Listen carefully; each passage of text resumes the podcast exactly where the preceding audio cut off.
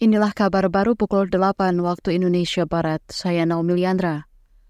Wakil Presiden Maruf Amin mengatakan pemerintah tidak akan membubarkan pondok pesantren Al Zaitun di Indramayu, Jawa Barat. Maruf mengatakan pemerintah akan membina ponpes tersebut sebab di dalamnya banyak santri.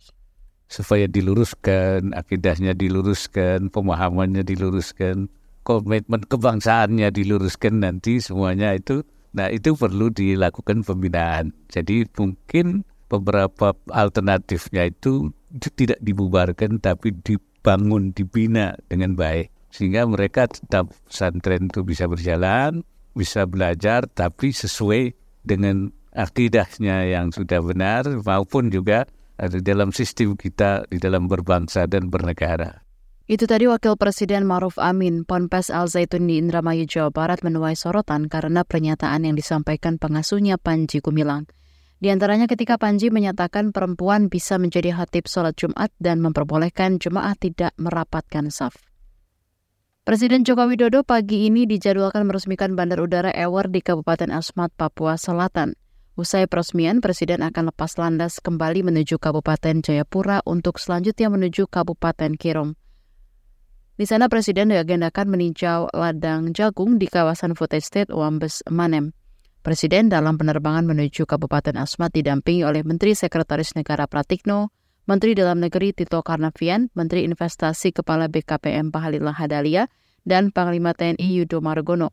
Sebelum kunjungan kerja di Bumi Cendrawasih, Presiden Jokowi mengadakan kunjungan kenegaraan ke Australia dan Papua Nugini.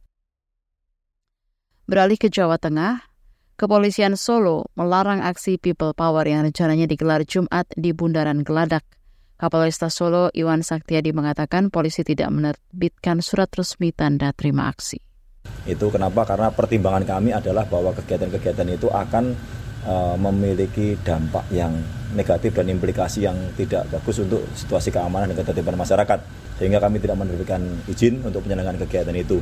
Dan mohon maaf, dengan hormat lagi sangat secara konstitusional kami nanti akan melangkah sesuai dengan ketentuan-ketentuan yang telah ada pada organisasi kami. Kami demi keamanan ketertiban masyarakat Kapolresta Solo Iwan Saktiadi menegaskan akan menindak tegas jika aksi itu nekat dilakukan. Menurutnya kegiatan itu masuk kategori dilarang karena tidak ada surat rekomendasi dari kepolisian.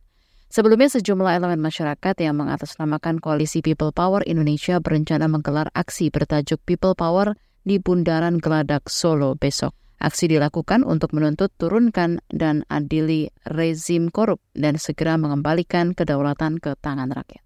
Demikian kabar baru KBR, saya Naomi Liandra undur diri.